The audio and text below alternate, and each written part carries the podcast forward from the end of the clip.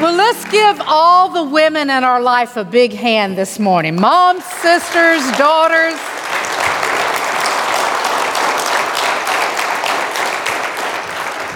And we appreciate these guys too.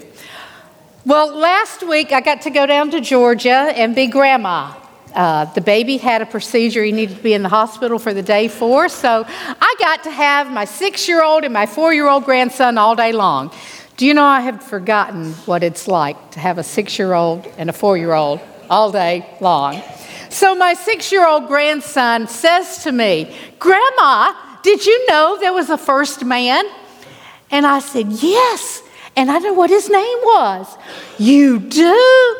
Yes, his name was Adam. Grandma, did you know him?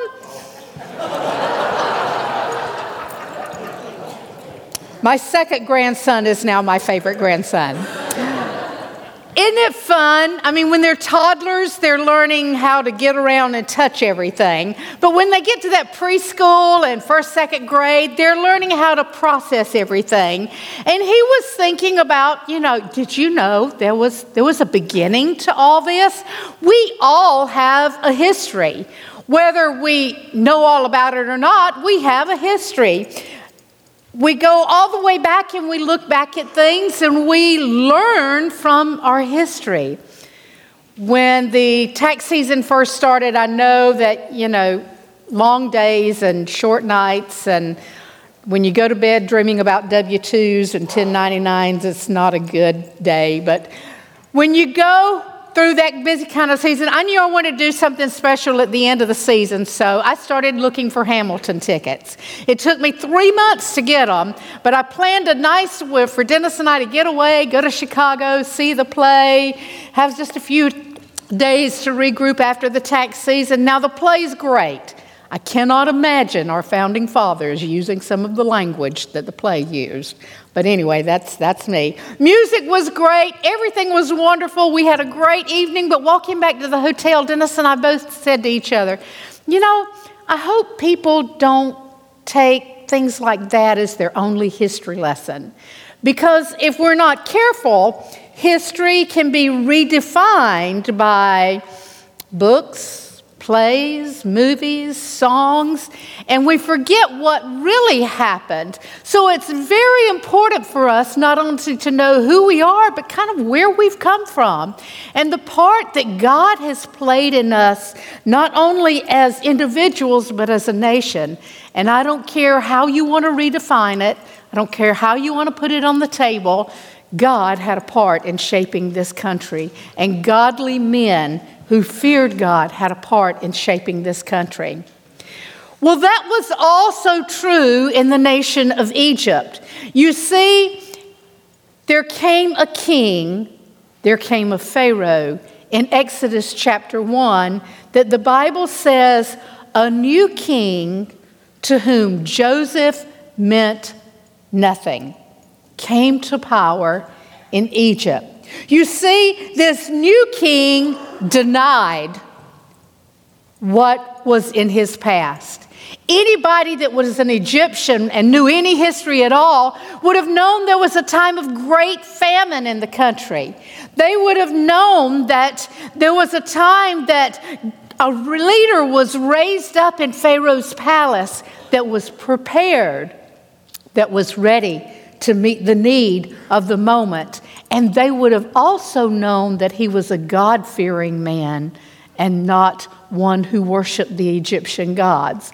But this king denied everything that was in his past. And when you start to deny where God has brought you from, you know what this king did? He started to panic.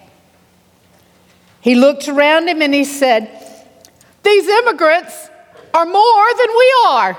There's more of them than there are of us. These Israelites, they're just multiplying everywhere. Everywhere I look, there's an Israelite. And they're going to raise up against us, and our enemies are going to come in, and they're going to side with our enemies, and they're going to overthrow us, and they're going to kill us in our sleep. And he began to panic. And so instead of making decisions as a king should, he started making decisions out of his panic. And he said to his advisors, We got to stop this.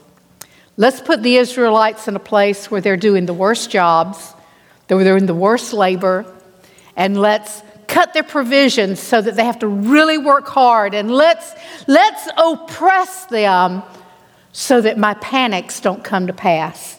Let's put them in a place of oppression so that they don't rise up against us. So he denied, he panicked, and he punished. It wasn't working. They kept multiplying. They kept doing their jobs. They'd go home and they'd come back the next day and do them again, and this just made his panic worse. So he did what every smart man does he called on the women. He called the midwives. He called the working girls to come to the palace. And he said, We got to stop this and you can stop it. So, as the girls prepared and put on their aprons to do their jobs, the king says to them, When you go out to do your job, when the Hebrew baby boys are born, I want you to kill them. Don't let them, if it's a girl, let her live. I mean, because what value is a girl? Let her live. But if it's a boy, kill him. And those working girls stood before the king, stood before Pharaoh, and they had a decision to make. Will I honor God on my job, or will I obey something that I know is wrong? Now, we girls know this. Two girls didn't walk out of that palace and just go and do their jobs. They talked about it. Sister, did you hear what he said? Do you know what he's wanting us to do? He's wanting us to become murderers. He's wanting us not only to become murderers, he's wanting us to come, become baby killers. Are we going to do this? I don't know about you, sister, but I'm not. Because these women, we don't really know if they were Egyptian or Hebrew. We do know that they were midwives for the Egyptian women and the Hebrew women. And they looked at each other and they said, You know what? These Hebrew women, we have seen God in their midst. We have seen the hand of God. And they feared God. The scripture says that they honored God. And so they chose to go against a king. They chose to go against a decree. They chose to take a risk and put everything on the line on their jobs, on their lives and do what would honor God. The midwives, however, feared God and did not do what the king of Egypt had told them to do. They honored him by honoring God. And God rewarded them. The scripture tells us so God was kind to the midwives, and the people increased and became even more numerous because the midwives feared God and He gave them families of their own. God rewarded them for being willing to take the risk and honoring Him. So this Pharaoh sees all these little baby boys running around town and he calls the midwives back in. And he says, Ladies, I thought I told you to kill the baby boys. Well, the girls probably had gotten together and compared their story, and they're like, Oh, Pharaoh, you know, these Hebrew women, they're not like the Egyptian women. I mean, the Egyptian women, this is an all day affair. You know, we have to be right there with them the whole These Hebrew women, they just have their babies before we can get to them. Uh, they're strong women. Can I interject a little bit into that? When we are women of faith, there is a strength available to us that is beyond compare. There is a strength that we can raise up as godly women in the moment of, of oppression, of pain, in the moment that should be a dark time. God can give us more strength that we can even imagine. Well, Pharaoh sent them back out with the order to kill the babies. But there was another woman on this team. There was a woman who anticipated the birth of her child. Everyone knew, everyone knew what the Pharaoh's decree was, and she waited for the birth of her baby. And I can imagine that as that baby was born and they realized it was a boy, that the room was silent. Would the midwives obey the decree of the king? Would the midwives take this innocent life and slaughter him before he took his first breath? In my mind, I imagine those midwives very quietly gathering up this newborn baby boy and placing him in his mother's arms and quietly gathering their things and leaving the room. And that mom, as she looked at this baby, held him close and thought to herself, God, this is your child. You have put him in my arms, and he's yours. Now, she did what every mom does. We look at our child and we think they're perfect. The scripture says when she saw that he was a fine child, she hid him for three months. But when she could no longer hide him, she got a papyrus basket for him and coated it with tar and pitch and put it in the reeds along the bank of the Nile. You see, for the first three months of his life, she waited. Maybe she waited for God to give her some direction. Maybe she waited, but there was no voice that came from the heavens and told her what to do with this child that she hid. There was no burning bush for Jochebed. That would come later for her son. But there was no burning bush that said to her, This is my anointed one. This is the leader that I have called. He was just a little boy she held in her arms. And she hid him and she waited. Waited for what? Maybe she didn't know. Maybe she only prayed and held him God, this is your child. But there came a time when she could no longer hide him. I mean, he's a kicking, squiggling, gurgling little three month old, and you can't hide him very well. So she began to prepare. She took a papyrus basket and I can imagine with every coat, every stroke of the brush, with tar and pitch, as she prepared this child for what she knew she would do, to put him into the river and see what God would do. Preparing is not easy, preparing is hard. Preparing takes a lot of dedication. Preparing takes more work than we ever anticipated. When my kids went back were graduating from high school and getting ready to go to college. I had had a couple of years of college before, when, before they were born, and I looked at my husband and I said, I'm going back to school, I'm going to finish my degree. And he was like, okay, you know, boy, am I in debt. so, as my kids were finishing high school, I have four kids. I have a full schedule at the church. I've got a full time job preparing taxes. I'm working at the church office. I'm trying to get kids ready for college and being a wife and a mom and all the things that go in. And I throw in the middle of that, I'm going to college. Do you know you can write really interesting term papers at 2 o'clock in the morning? I have gone back and read some of those term papers. Why in the world I got the grade? The professor must have been grading them at 2 o'clock in the morning. One of my best papers, however, I wrote on our missions trip to San Salvador when we had the youth down there. Angie and Rodney had to take the kids and go up to the mountains that day, so I stayed back at the hotel to write my final term paper on Ronald Reagan. It was a good one. But I'm telling you, by the time that degree finally came, I was exhausted. I was at the point that if I had one more class to take, I don't think I'd have made it. It's hard to prepare. Sometimes God puts us in a situation of waiting, and what He's wanting us to do during that time of waiting is to be preparing so that we're ready when what He has set before us comes about. So Jochebed prepared.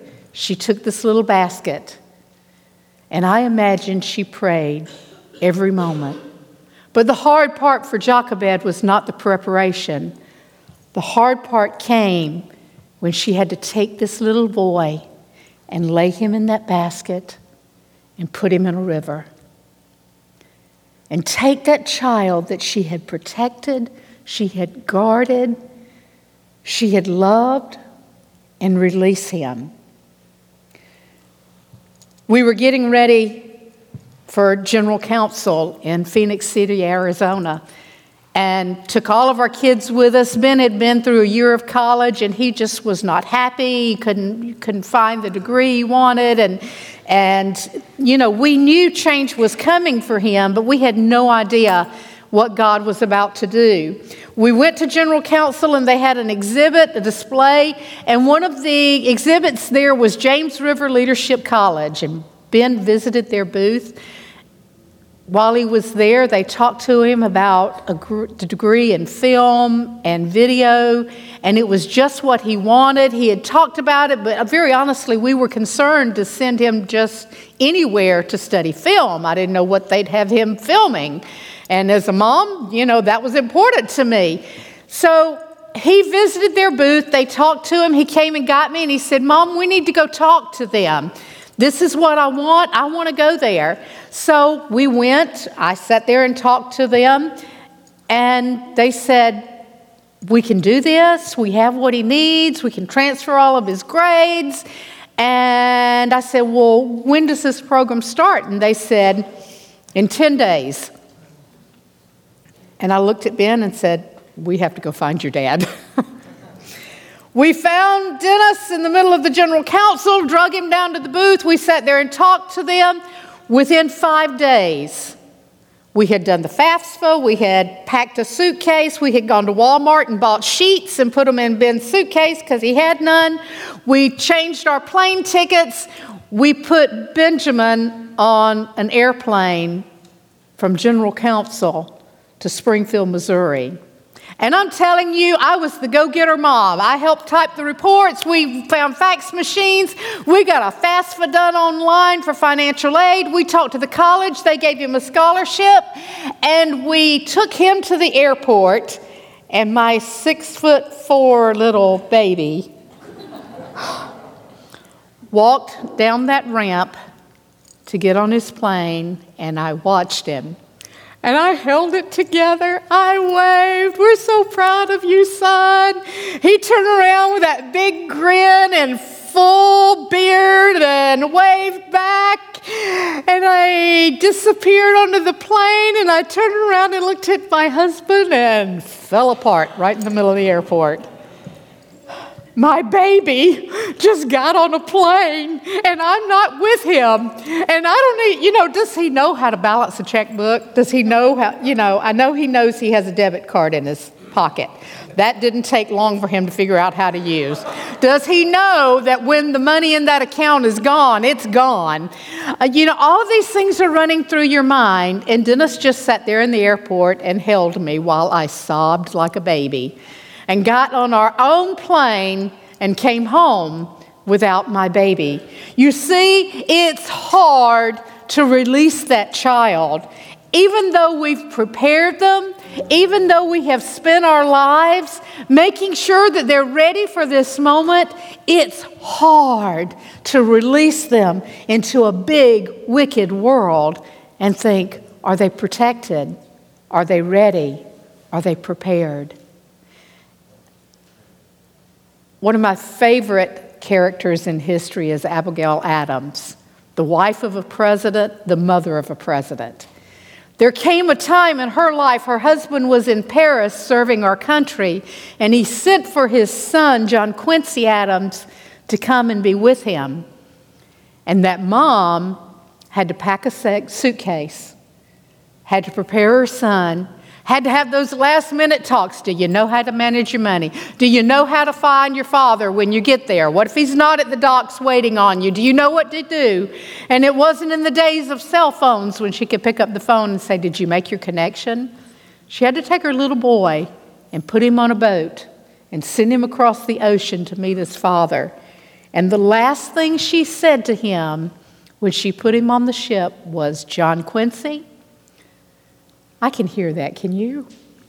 From this moment on, you are accountable to God. It's not my responsibility to keep you straight anymore. From this moment on, every decision you make, everything you do, you're going to be accountable to God for, and you better make good choices. Moms, we need to send our sons and our daughters out of our homes and say to them, You are responsible to God for your actions. And we need to instill in them when they're young how to prepare and how to make God the center of their life so that their actions and their choices are good ones. She released that son, she released that baby into the river. But there was another woman on this team, a younger woman, who may have a little bit felt on the sidelines. She was the sister who watched as her mom gave birth to a baby. She watched as midwives chose to let that life live. She watched as a mom hid that baby for three months. And she learned something as she watched. She learned to trust. So that when her mom said to her, Take this basket, take this baby, and go put him in the river, she never questioned. She trusted. Maybe mom knew something she didn't know. Maybe mom was stronger in her faith than the sister was. But at this moment, she trusted. And she responded by taking her little brother. And the scripture says she stood at a distance to see what would happen. This sister stood and watched as she trusted what someone else had told her. But not only did she watch, she anticipated. I don't know what she did. Maybe she hid in the bushes and just watched to see what would happen. Maybe she sat on the banks of the Nile and made another papyrus basket and watched the reeds and the brush as she knew what was there, but no one else did. And you know what I love about this story? The, the Hebrews were given some land called Goshen that wasn't right by the Nile River. And that's where they lived. Well, she didn't hide the baby in Goshen where it would have been among his people. She took him right in to the very place of danger where the enemy was. And she put him in a dangerous place, a river full of crocodiles, and placed him there and watched and anticipated God, what will you do? She anticipated what will happen. Let's watch and wait. They tell us in history that this place in the Nile wouldn't have been just a muddy bank where you just kind of slide down and, and go and splash in the water, but this was a place that had been prepared for a princess to bathe. It would have had nice, smooth stones for her to step gently down into the water.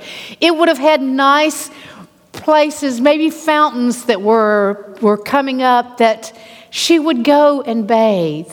And this smart, trusting, obedient little sister took the baby to that spot and hid him. Had her mom instructed her to do that? Was it her choice? I don't know. But she took it to the very place that could have been the most dangerous. And she responded and she waited. This princess came, the daughter of Pharaoh, as was her practice, to bathe in the river Nile. And as she was there, she heard something. And she sent her servant girl to find out what it was.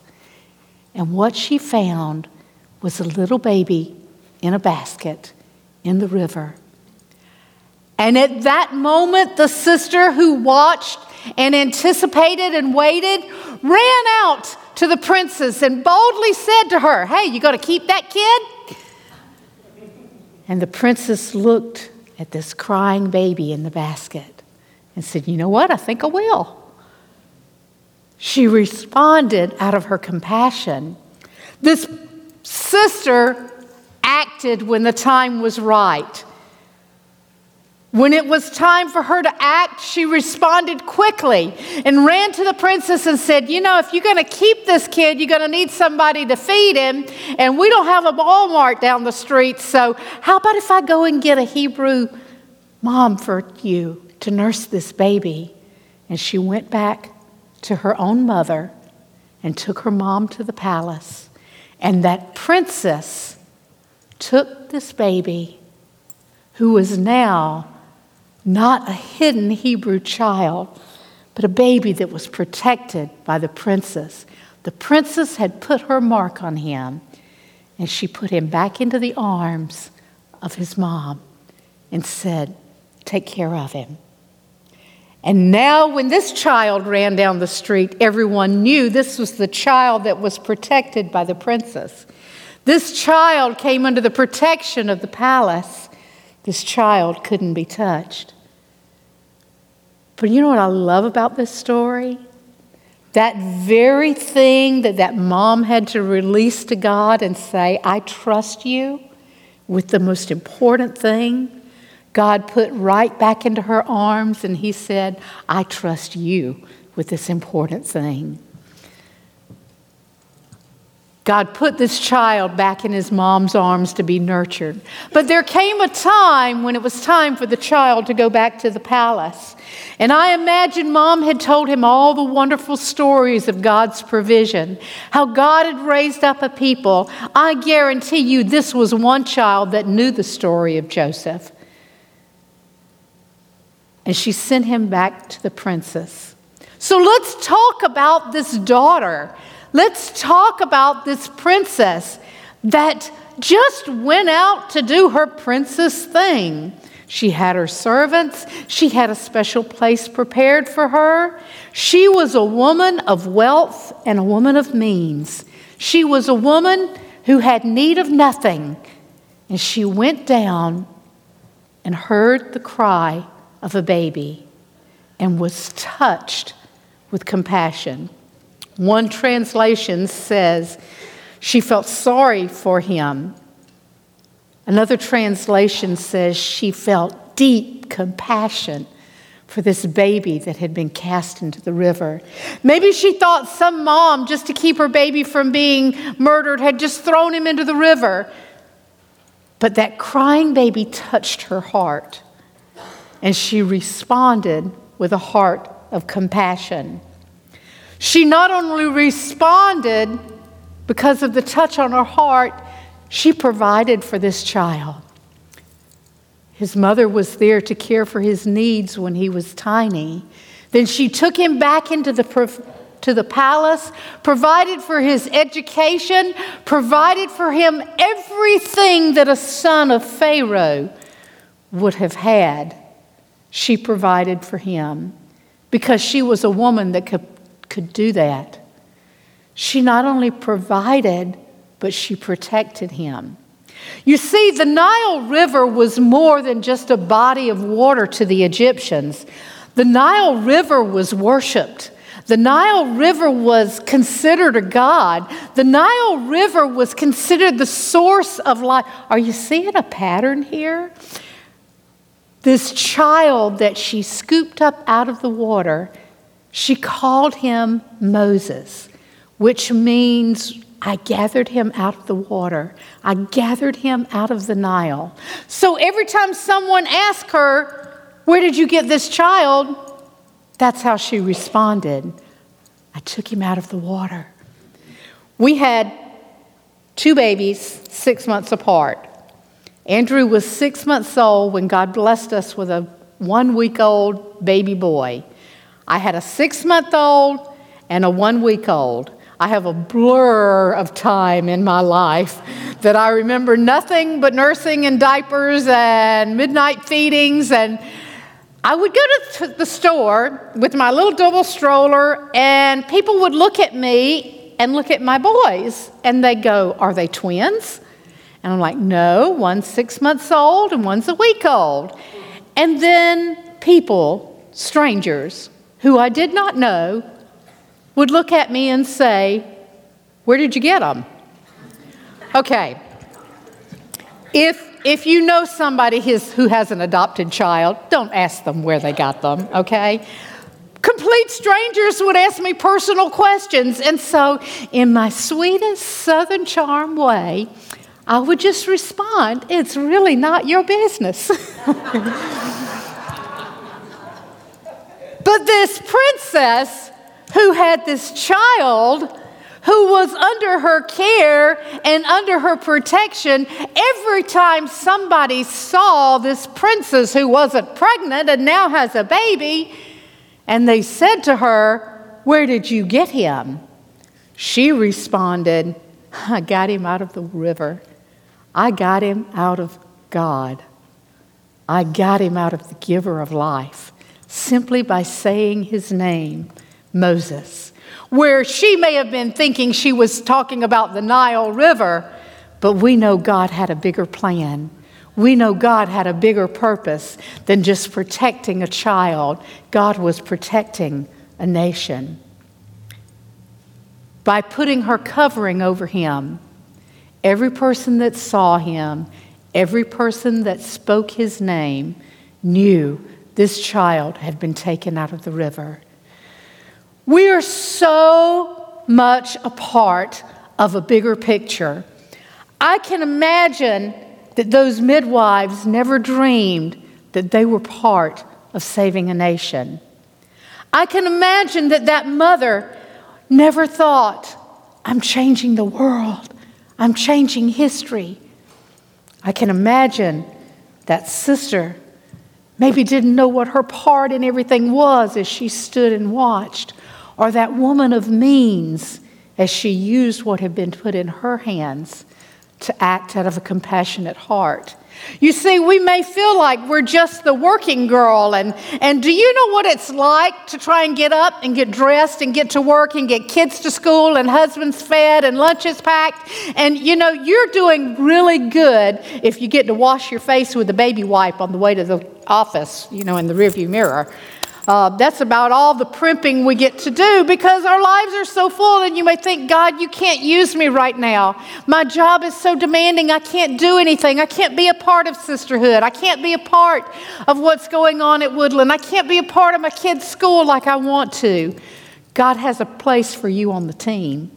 God has a job for you. God has something to do that you can contribute to the team. You may think, I'm just a stay at home mom. I am surrounded by people less than three feet tall all day long. It is a good day when I get everybody fed, clothed, clean, and back in the bed for the end of the day. I don't even have time, God, for my devotions. God has a place for you and on the team. God has a plan for you at whatever phase you're at, you may feel like you're that sister sitting on the sidelines and you're watching all the life that's taking place on the river. And it's happening for everybody else except you. And you may think, God, I'm sidelined. I'm just sitting here. I'm just waiting. I'm just kind of watching to see what happens. God has a place for you on the team. You're a part of something bigger than you can even see at the moment. You may be a woman that God has put means and wealth in your hand. You may be a woman, this girl wasn't even a follower of Christ. How dare God use somebody who wasn't a Christian? How dare God use somebody that wasn't fearful of Him or honoring Him? But God took what she had you may be a woman that God has put some means in your hand that you can say, God, here it is, use me. I have a friend I met a few years ago. Um, she gives her children every year, she quit buying gifts for them. Every year, she gives her children $12,500 for Christmas because by law, by taxes, that's what she can give them so they don't have to pay taxes on them. I asked her very humbly to adopt me, but she said to me, Chris was getting ready to go on his missions trip, and I said, Why don't you call her and let's take her to coffee and just share what you're going to be doing in Nepal with her? I know she's a woman with a heart of compassion. And so we went to Starbucks. We sat there. He laid it all. I was so proud of him. He laid it all out on the table. He told her what he was doing, what it was going to cost, where he was going to be, how he was going to serve. And she looked at him and she said, I carry $200 cash in my pocket at all times and I will give it to anybody that asks me for it for their school, for their church, for missions, for a community project, and nobody ever asked. She said, You're the first person that's asked me to share in their dream, to share in their compassion. She reached in her purse, she took out $200, she gave it to him, and she said, Not only am I going to give you $200, but I'm going to sponsor you the whole time you're in Nepal. There are women, there are people in our community that are just waiting for the ask. They're just waiting for you to share your vision. They're just waiting to see the compassion in your eyes, and they will respond. We're part of a team. We're part of a bigger team than we can even imagine. We all like to read Proverbs 31 because it tells us, guys, it tells you what kind of wife you better be looking for. And I'm telling you, you better be looking for the Proverbs 31 woman because you're going to hang out with her for a long time. You better be sure she's a godly woman. You better be sure she's a woman who loves her family. You better be sure she's a woman that's industrious and a go getter and, you know, give her a project, she's got it. You, but you better be sure she's a woman that loves God because beauty is fleeting we're all going to get old, and our grandchildren are going to think we knew Adam, but that's okay.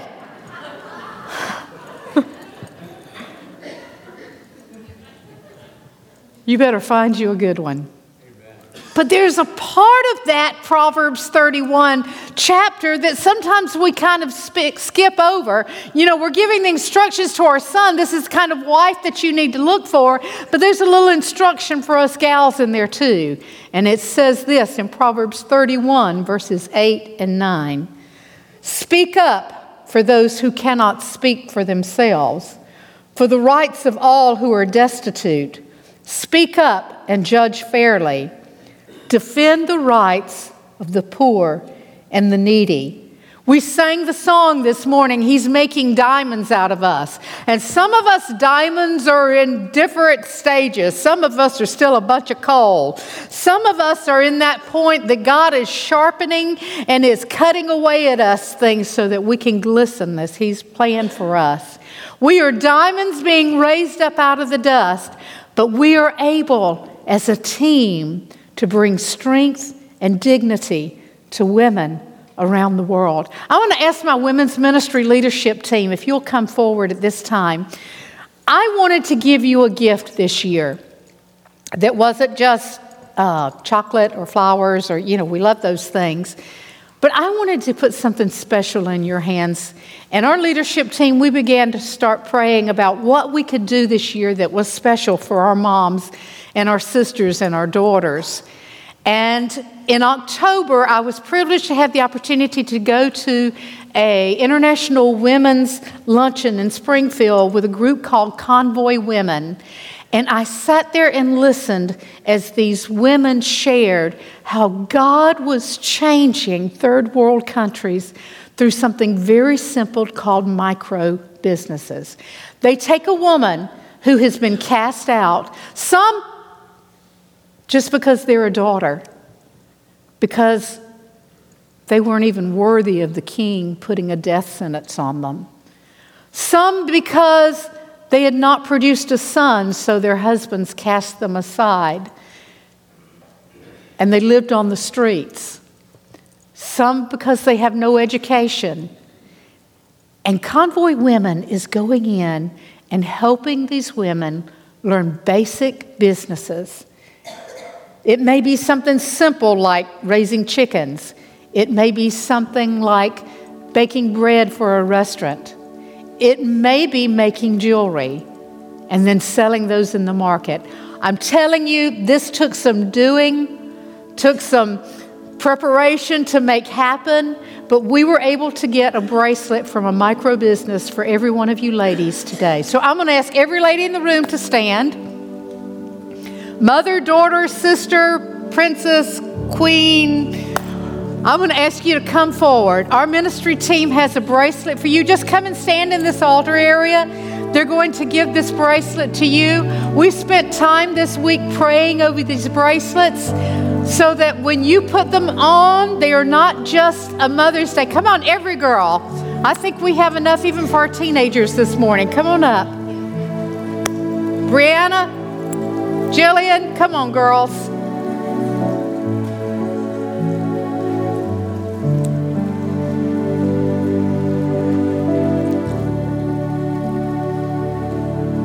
Stay here. We're going to pray. Stay here. We're going to pray over you, ladies. I want you to watch a very short video clip from um, a lady that heads up the Convoy of Women Ministry, and then I want to share something very special with you.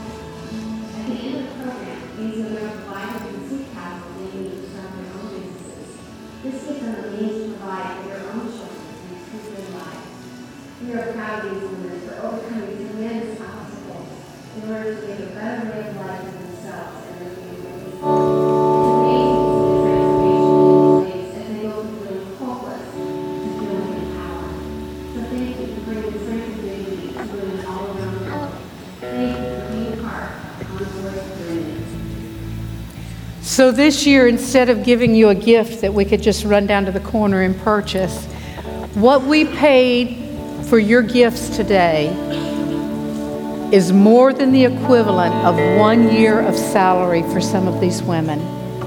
We were able to put something in your hand that is not just a gift that says we love you and we do, and this leadership team and this staff at this church, we honor you women. We want to see you thriving and being everything that God has planned for you to be. But I want you to wear this bracelet.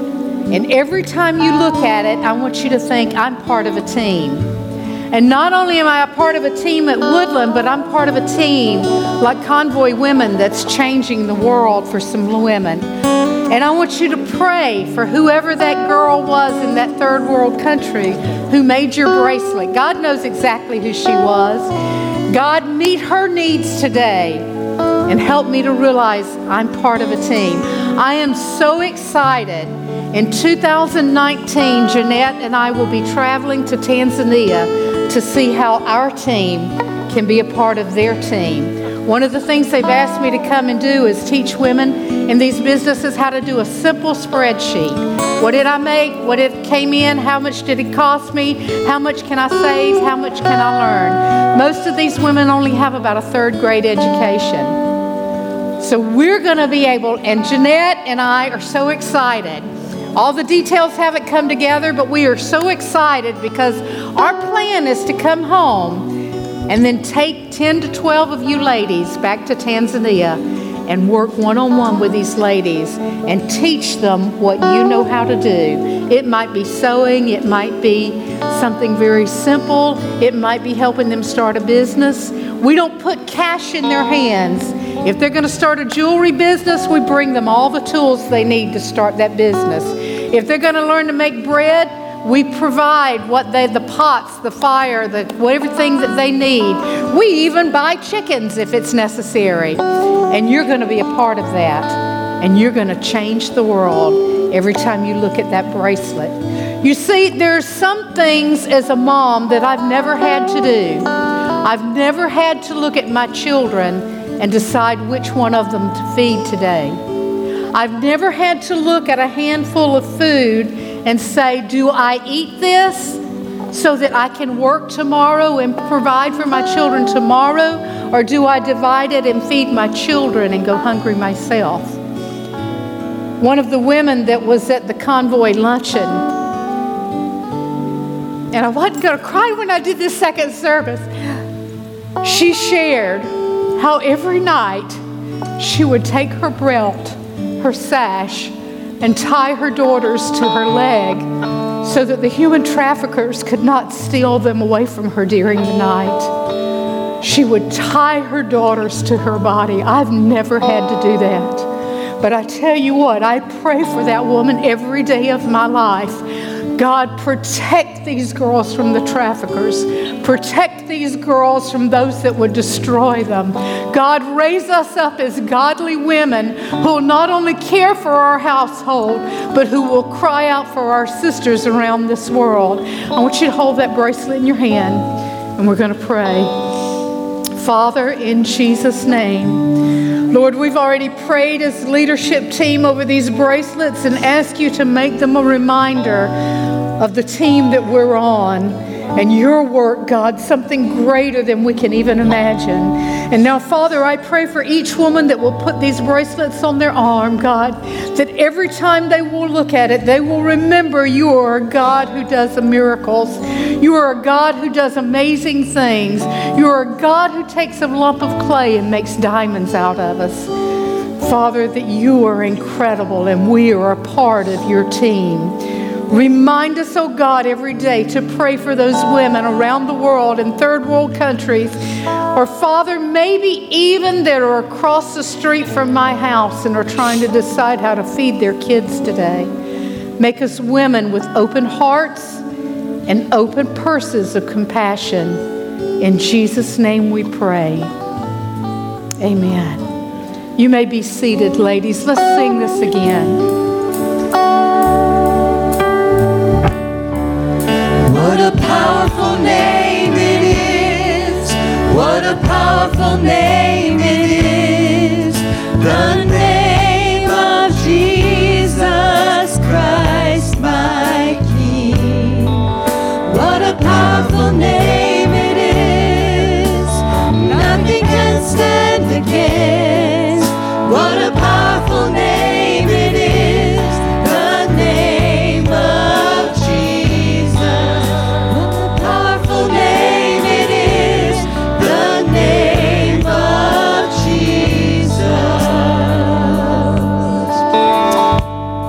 we thank you for the word that we have heard this morning. God, we thank you that you have given us women, mothers, daughters, and grandmothers who love you. We thank you, Jesus, for the challenge that Becky has brought to the ladies of our church, but I'm challenged as a man as well, Lord. And I pray that every time we look upon these bracelets, upon the arms or the wrists of our wives and our daughters, that God, we will be reminded to pray, to intercede, and to give, Lord Jesus, a part of our time, our day, our lives for these women around the world. For it's in Christ's name I pray. Amen and amen. Would you give Becky a hand this morning? I thought it was just a powerful, powerful message. Hallelujah.